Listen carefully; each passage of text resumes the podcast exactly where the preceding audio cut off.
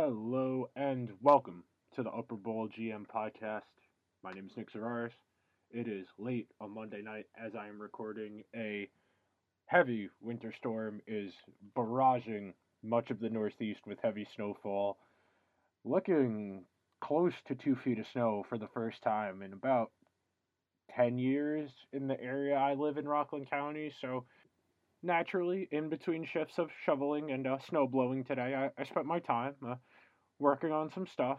There will be a couple of blogs this week from the Rangers sphere of things. And speaking of the Rangers, they did have a press conference around 5 o'clock on Monday afternoon to address putting Tony DeAngelo on waivers following the fight that occurred after they lost to the Penguins on Saturday night. And I am going to blog about that because I feel it's more constructive if I do it in that format because I can lay out all of the information in a clear we know this from this source so I can link to everything because I want to be accurate and it's important in a story like this where there are conflicting reports of what happened and there are additional factors from other places in the uh, universe that are claiming certain things happened and people in authority are pushing back that those instances happened. I want to be able to source everything. I want to be able to cover my butt and do my job as a journalist in this capacity to be fair to the evidence and tell the best available version of the truth. So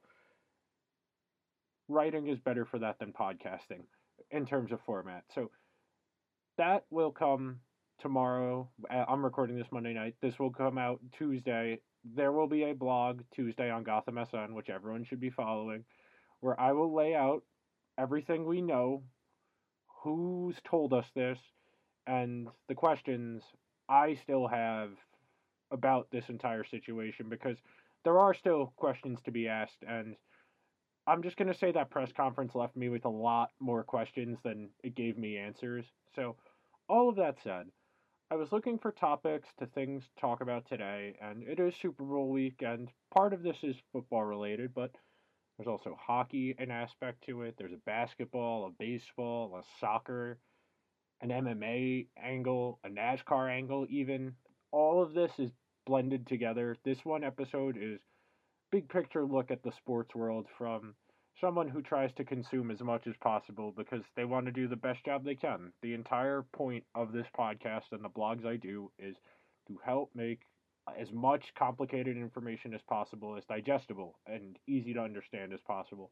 So, before I get to this long winded explainer about the uh, landscape of sports, at least one capacity of it, please help grow the show. Follow along on Spotify, follow along on Instagram, on Twitter. Finally got Premiere working on my laptop again, so video stuff. I can start doing explainers. That will be fun. Probably going to do something about the Chiefs offense just because it's so fun to watch their highlights and it's very inventive and it, it's just really cool to watch, I'll be frank. So, probably something for that for the Super Bowl, for the Friday episode of the podcast please help grow our show. You guys are part of this. Join the conversation. Going to start a mailbag episode at some point, not too far down the line. And mailbag episodes are fun because, you know, audience interaction. It for, tightens the relationship between the journalist and their audience, and it allows them to uh, know we I that I care about what you guys think, and I want you guys to understand.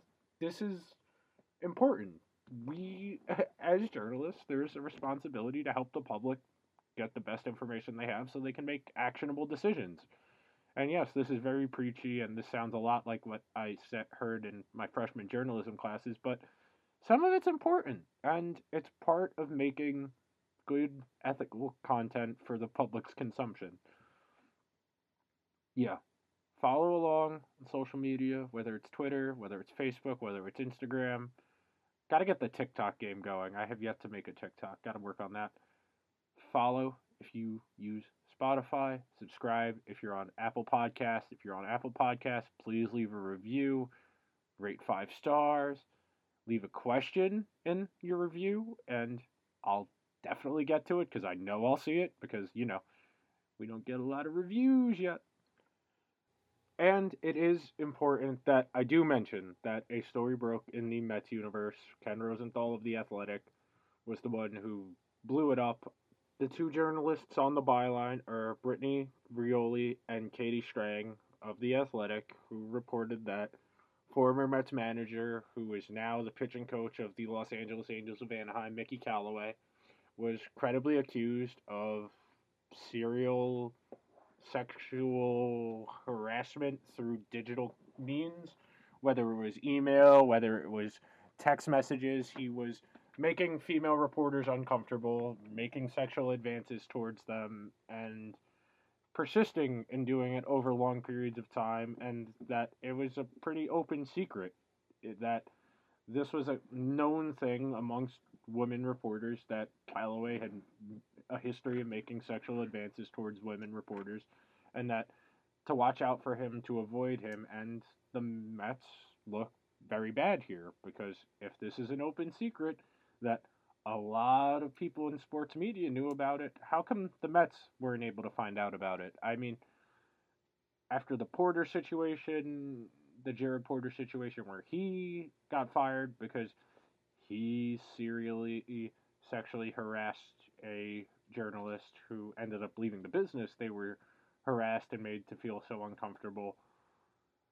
This does not look good for the Mets, is what I will say. Granted, I do think that part of the Mickey Callaway story breaking is that the Wilpons are no longer in charge of the Mets, and frankly, Jeff Wilpon was one of the strongest advocates of Mickey Callaway. He's the one who protected him after the 2019 season when they probably should have fired the 2018 season rather when they probably should have fired him. He's the one who made the unilateral decision to hire Mickey Callaway after one meeting without seeing any other candidates or going to a second round of interviews, which is your standard practice when you're hiring a manager. And now this kind of stuff will trickle out, and the Mets issued statements condemning it because, you know, they're not his employer anymore. I assume by tomorrow afternoon, the Angels, Callaway's current employer, will be firing him, and he doesn't deserve a job in baseball, point blank. There is a modicum of professionalism you have to maintain with the press. When you are someone in the sports world, the press are you're they're not your coworkers because they don't represent the same interest as you, but there needs to be a mutual line of respect back and forth between the two parties. The journalists can't do their job if they're made to feel uncomfortable, and they the sports world needs to do a better job of protecting journalists and helping them tell the story instead of, you know, putting them in dangerous and uncomfortable situations where bad things can happen, like what happened with Mickey Callaway and several journalists. And this doesn't just touch his time in the Mets. This goes back to him his time with the Cleveland Indians organization as their pitching coach and as a consultant. This is all very bad. Mickey Callaway will be out of baseball by the time this episode is probably being listened to if you're listening on Tuesday during the day. So that was a very long introduction. That was like eight minutes. There were a lot of rambling things in there. This is going to be a short episode, only like 30, 35 minutes. Just kind of a big picture thing I was thinking about today. And it, it makes sense in the context of some of the stuff that's in the news right now. So I'll see you guys in one second.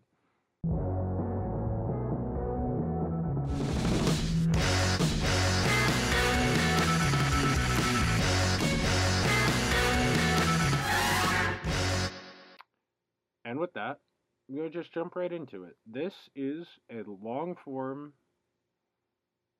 stream of consciousness series of thoughts about this era of player empowerment and the role of the athlete in society today because there is more access to everything than at any point in human history most of the population on the planet Earth has access to, you know, all of recorded history with a couple of taps on their smartphone. Uh, eh, there is an abundance of information for everyone. This means the people in organizations, the decision makers, the players, the business interests who have to decide how to spend their money in in the sports universe, whether it's partnerships, it's branding opportunities, and then for the journalists out there to help form opinions and tell stories, and of course for the fans to decide what they do because it it does kind of get lost in translation sometimes, but for all of the passion that goes into the undying loyalty loyalty of being a sports fan, at some point your team is selling you a good or service and they owe you some respect, some decency and to not embarrass you. And all of this flows into how players feel about themselves in this big picture world because there are a lot of things we can talk about. We can talk about things like Matthew Stafford deciding that, you know what, Detroit, they've got a new general manager, they've got a new head coach, they clearly want to start from scratch. I don't want to be a part of this anymore. Can you guys help me get to a good landing spot? And the Lions obliged him. They traded him to the Rams, who are a pretty legitimate Super Bowl contender. I'd say I still have questions about them in a big game situation because the limitations of McVay's offense against teams who know what they like to do because they are predictable. I this isn't going to be your typical episode where I'm going to talk about being predictable, being efficient, using early downs to pass, all of that. This is all big picture stuff, but the Rams are a, a reasonable Super Bowl contender in the NFC. I mean, I'm not going to go as far as Dan Orlovsky and say they're the favorites to win the NFC now because they got Matt Stafford. I don't think Matt Stafford is that big of an upgrade from Jared Goff. He's definitely an upgrade, but it's like going from a C minus to a B plus. I'd say probably like a C minus to a B minus. Stafford is good, but he doesn't really have the crazy flashes you thought you would see from someone like him coming out of Georgia, who everybody always thought he was pretty good. He had a few nice seasons in there. He threw for a lot of yards on some pretty bad teams the luxury of throwing to Calvin Johnson for a while, which is pretty nice. But in the landscape of player empowerment, I think ultimately we can trace this thread of player empowerment back to LeBron James and the decision in 2010 when he decided to leave the Cavaliers and go to the Heat.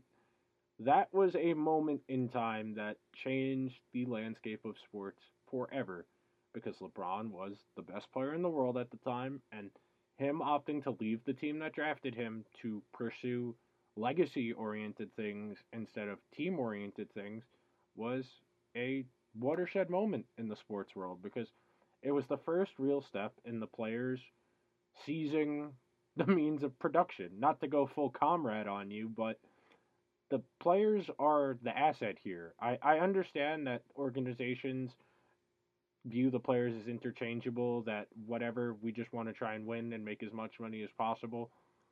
Uh, so it depends on the team. Some teams want to make as much money as possible, and if they win along the way, so be it. Not, not the point.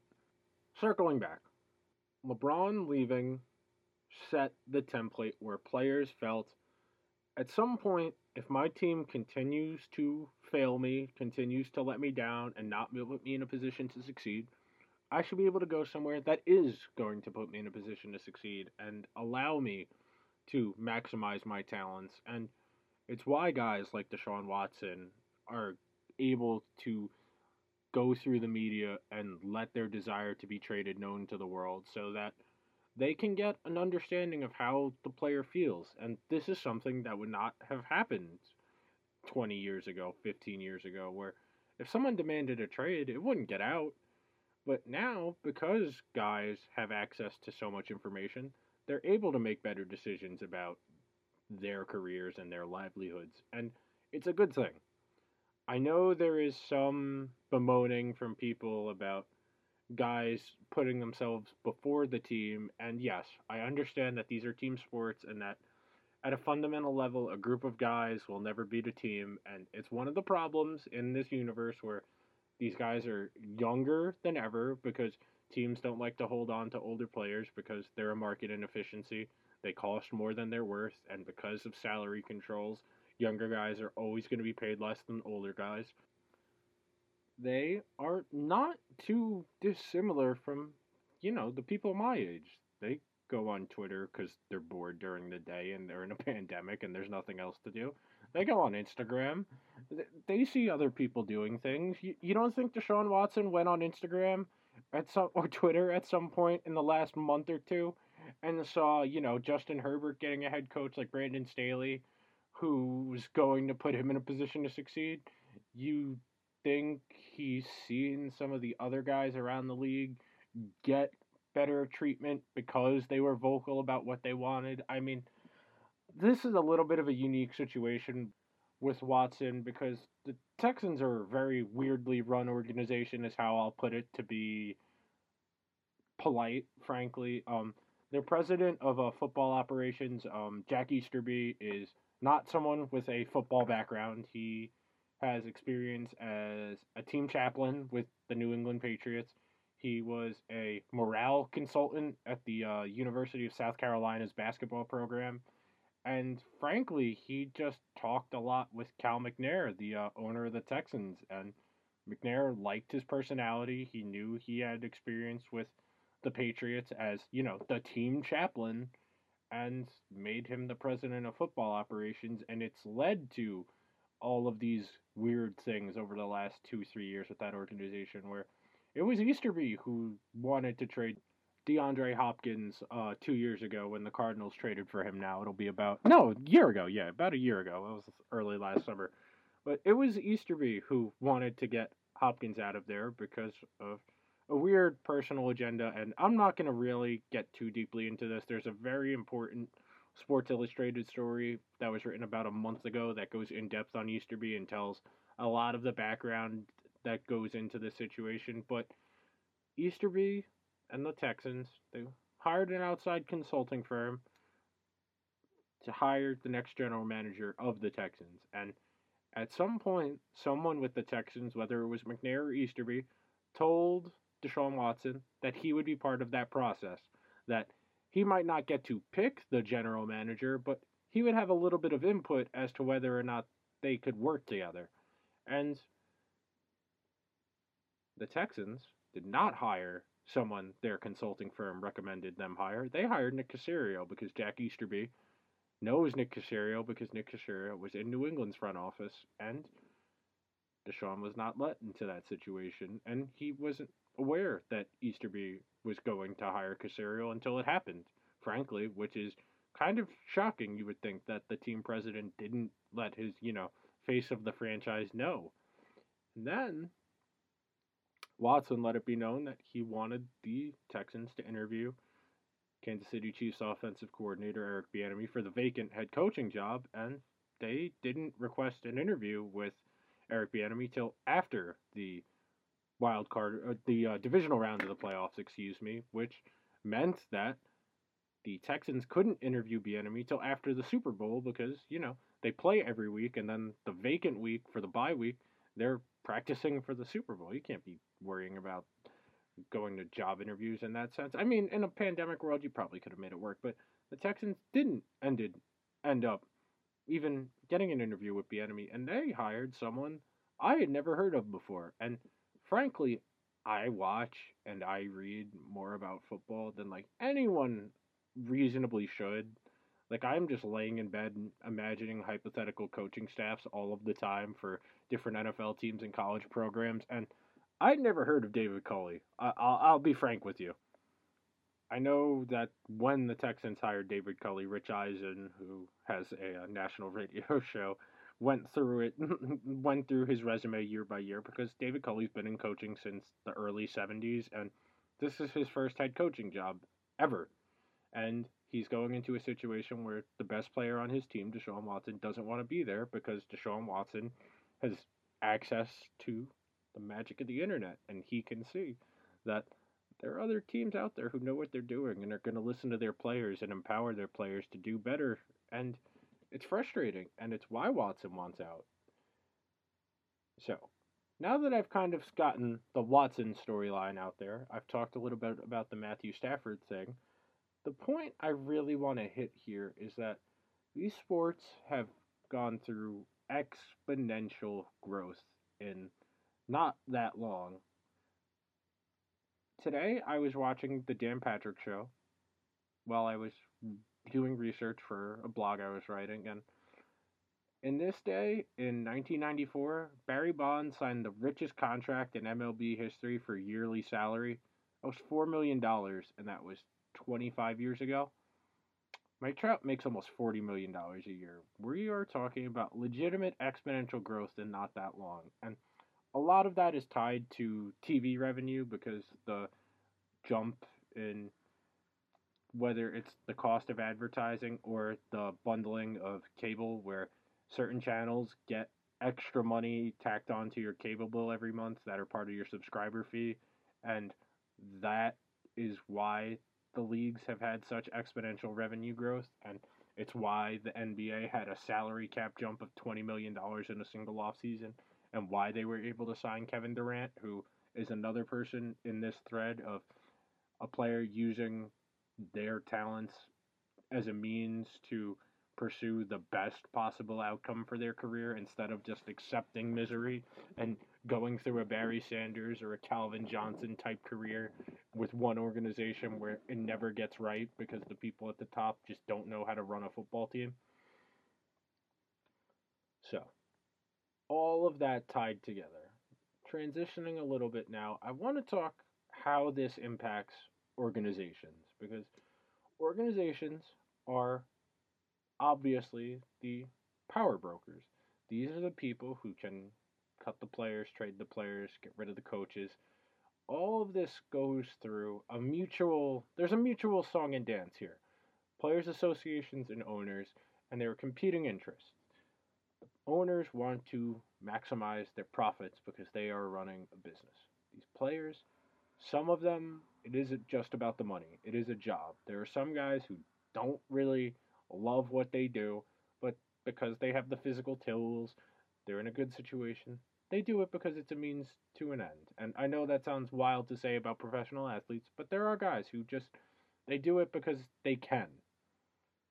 And there are the guys who want to make their money, but they care about their legacy. They want to be respected. They want all of the things that come with making the Hall of Fame, with winning championships, with getting rings, and it's one of the weirder things about this entire discourse is that for some players, it's not about just winning rings because at this point, Kevin Durant's paper resume is as good basically as anyone in his caliber of player. I mean, he doesn't have the same number of rings as Bron or Kobe or Jordan, of course, but he got two. He probably should have gotten three if he doesn't tear his Achilles in the Raptor series, they they dispatch the Raptors in five games, six games maybe. I mean, it took the Raptors seven games to win without KD on the floor. So yeah, if Durant's playing, Warriors probably win that, and that's three. And then Durant, I come to accept that Durant is just a little bit different than everyone else, and that's okay. And yes, as a Knicks fan, I am frustrated he is not on the Knicks, but he chose to go to the Nets with Kyrie because he wanted people to stop talking shit about him. As much as I make fun of Bill Simmons now, the the Kevin Durant post championship podcast series he did with Simmons is one of the more illuminating things I've ever listened to as a consumer of sports news and someone who's trying to make their way into the sports universe as a journalist, as a content creator, because it really gave me insight into how a player thinks. And it's something that is sorely missed from a lot of the day to day news coverage that we see in the sports world, where I want to understand the process that goes into all of this. I want to understand how you're mentally preparing to be able to what you do do what you did in practice that day. I want to understand how, okay, Kevin Durant saw a couple of people reply to one of his tweets calling him a ring chaser and that he, eh, it was never his team, it was Steph's team. And to some degree, he took that personally and it made him feel like his championships were worth less than a championship someone won on their own. And it's because going back to that information, there is more conversation about sports than ever before. There's a 24 hour news cycle to fill. The talking heads need things talk about. You see it with the Super Bowl coverage. They are already trying to define Patrick Mahomes' legacy as a football player three years into his career. Three years as a starter in the NFL, and the media entities that be are trying to define who Patrick Mahomes will be for the rest of his life after three seasons because they need to fill airtime. And it's a toxic relationship at points with how the media treat I, I will say the national sports media treats certain players, especially in the basketball and football universes, because they are so featured they are so heavily featured on the talking head shows on the major sports networks, whether you talk about ESPN, you talk about Fox, CBS, the major podcasting platforms. Everybody has to have a take now. You have to have an opinion about everything because you're the grand sports are, Whether it's Cowherd pretending he knows things, whether it was Mike Francesa on FAN in New York, whether you're talking about Evan Roberts and Craig Carton now, you're talking about Bill Simmons. There are a lot of people out there who say they are watching as much as humanly possible to give you their best opinion possible, and you can tell very quickly that that's not the case. Watch an episode of First Take and listen to the things that Stephen A., Max Kellerman, whether it's Ryan Clark, whether it's Kendrick Perkins, what they say. When they start talking about, you know, things like wanting it more, the this guy just has it in him to be great. This guy is a killer. This guy's a bad man. Yeah, those are nice sound bites that track well that you can put it on Twitter and Instagram, but it's not helping anyone understand what they're seeing anymore. A perfect example. I was watching Around the Horn in the background while I was writing something earlier on Monday afternoon, and I had to turn it off because of the just empty platitudes I was hearing from legacy journalists. People like Jackie MacMullan, who I've watched on that show since I was in third grade. I remember watching Jackie MacMullan, the now disgraced Jay Mariotti, Woody Paige, and Tim Cowlishaw in like 2004, 2005 as a child, and thinking, wow, these guys know everything. Now I'm, you know, 23, about to turn 24 years old, and I can't listen to the empty platitude talk anymore just because I read, I can tell I read more stuff and watch more stuff than these people because, you know, they're professional journalists. If you are on a beat or you are a columnist, you have one job. It is to tell that story on that beat. So when people like that, or people like Stephen A., people like Max Kellerman, go on the talking head shows and they just go on and on about these points, and it's uh, inherently confrontational on purpose because those are the kind of clips that generate interactions on social media, which is what they're going for.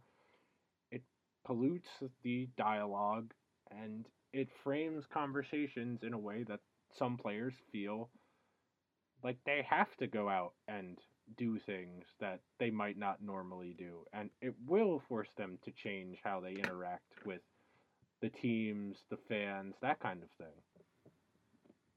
it is a good thing that players are taking more agency and trying to dictate how their talents are used and how they're marketed. And it leads to guys having an active social media presence, whether you want to talk about Kevin Durant replying to people because he he thinks they're dumb and it's funny, or you want to talk about people who take that too far. People like Trevor Bauer who are soliciting multi-year, hundred, two hundred million dollar plus contracts and have a history of using social media to single out, to harass, and to bully people because they have the access to all of this information. Trevor Bauer thinks he's one of the five best pitchers in baseball, and he's going to point at his statistics from his season with the Reds this past year as his reason for doing so. And there's more information than ever for Trevor Bauer to make that agenda. And yet, with all that information, he still wasn't able to leave well enough alone and to just grow up. And it's frustrating because you see these guys in every sport who have all the talent in the world and they just never get it. And it's they're interesting and it's an episode for another day. I do want to try and get a sports psychologist to talk about the phenomena of the the public I'll say the public nuisance, whether you want to talk about someone like Albert Belle in baseball back in the day who was just outwardly confrontational with with the press. You want to talk about someone like Tony DeAngelo or Trevor Bauer, who spends a lot of time on social media and tries to cultivate their following as a personality on top of being an athlete and where that comes from and that kind of thing. But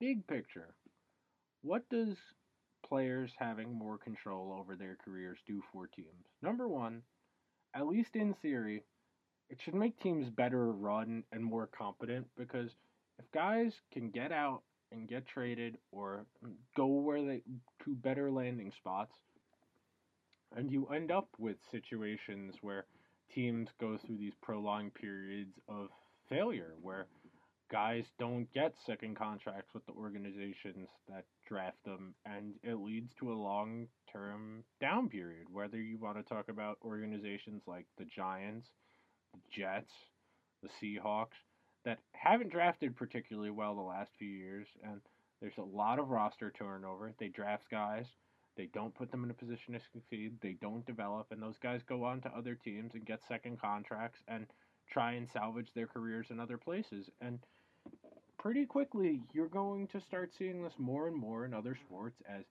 these market inefficiencies continue to dry up, and you start seeing things that are crib noted from other sports. Where I was just listening to the Ringer NFL show and they were talking about how the Matthew Stafford Jared Goff trade is something from the NBA. It was a salary dump for the Rams. They got out from under Jared Goff's contract, and it cost them. They had to give up an extra first round pick than other teams were willing to offer to get rid of Goff's contract to get Matt Stafford. Matt Stafford was not worth two first round picks and an additional pick. He's probably worth like a two, a five, maybe a two, three, and five if you want to be aggressive, but two ones and a three is because they had to get rid of Goff's contract, and that's a, something straight out of the NBA. The salary dump has been a thing in the NBA for a long time, and it's something that we are seeing more and more in baseball. Nolan Arenado was a salary dump from the Rockies to the Cardinals. Robinson Cano was a salary dump to the Mets. Yes, the Mets gave up prospects in a salary dump. That's how bad of a general manager Brodie Van Wagenen was all of this is related to each other. All of these leagues are dealing with a more informed and a better prepared player base than ever before, and these guys taking advantage of their situations and either A, thriving and doing better where they are, or getting to that greener pasture to have that success is a good thing for sports as a whole. The more good players there are, the better. The more good players there are, the more good teams there are. The more good teams there are, the more enjoyable the experience is as a fan.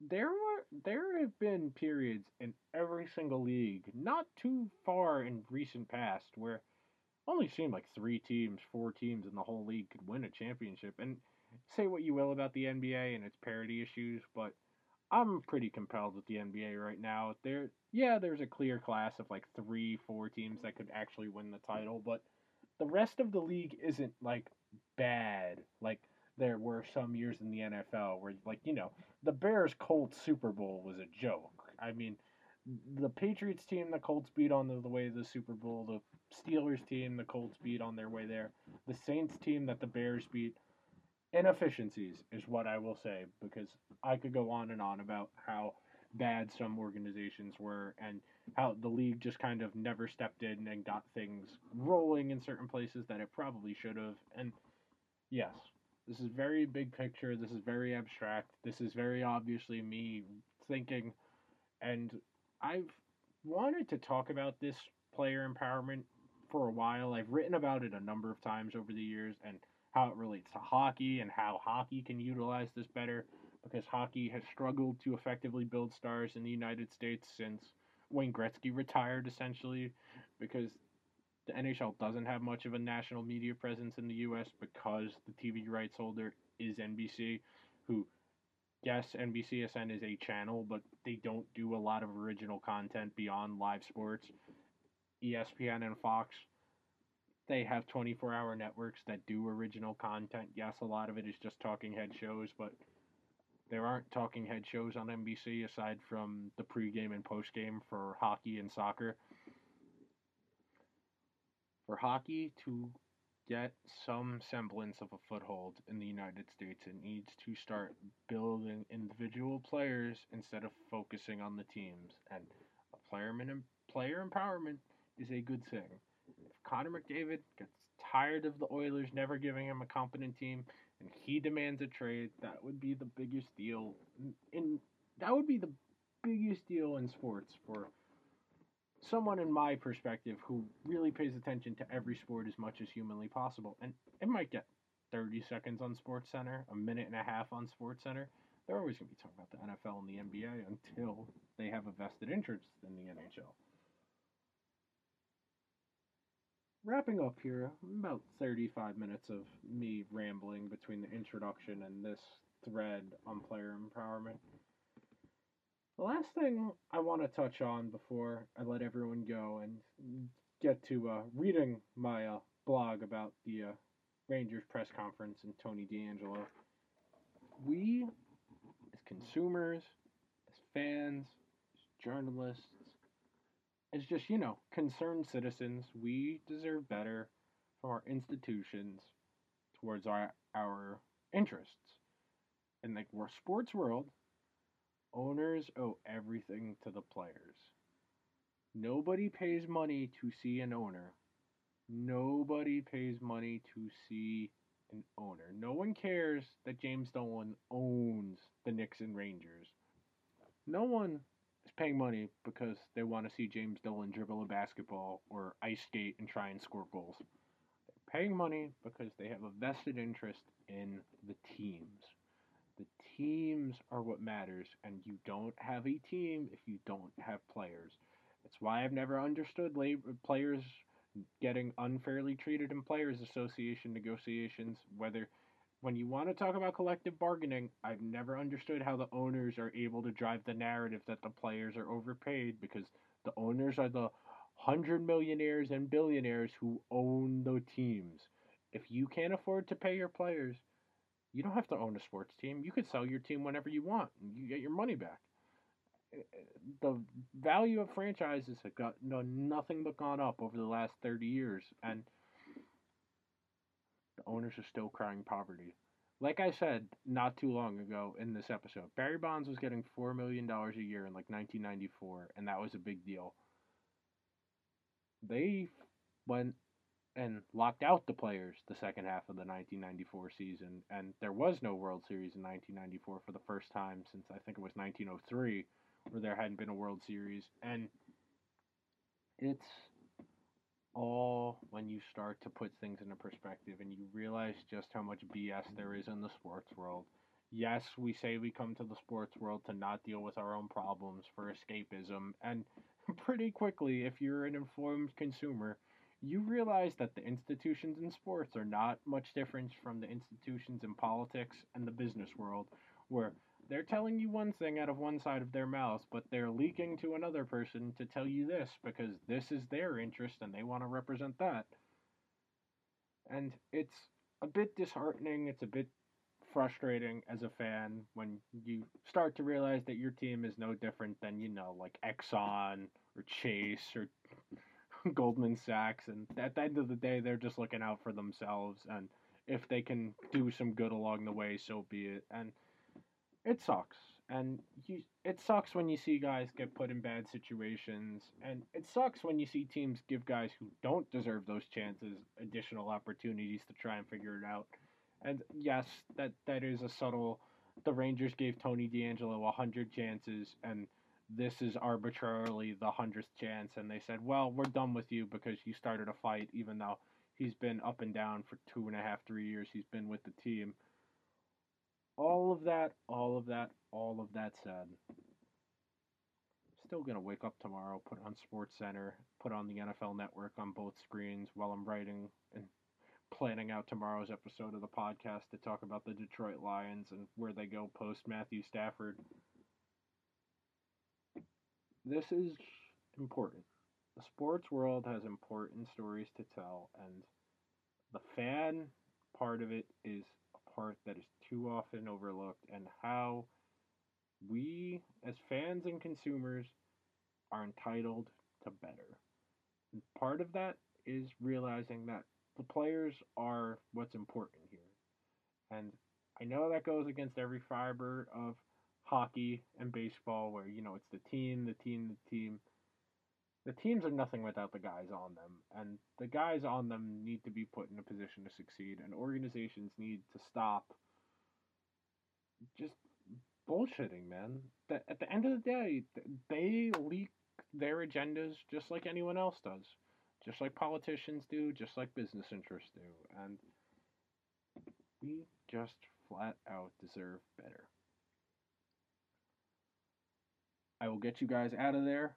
On that note, Lions episode tomorrow. Don't know what Thursday's going to be. Probably a little bit Super Bowl. Probably Super Bowl tactics, matchups, takeaways from the first game. And then Friday's just going to be straight up. Let's get down to business. Who we think's going to win and why. And a little bit of a wow, Patrick Mahomes is already this good, and wow, let's give Tom Brady his due. We're not tearing people down unless they deserve it. If they deserve it, we will tear them down. But there's no need to turn this into a Tom Brady versus Patrick Mahomes thing. Both are great in their own right. And yes, I say that as someone who dislikes Tom Brady. It's fun. I will see you guys tomorrow.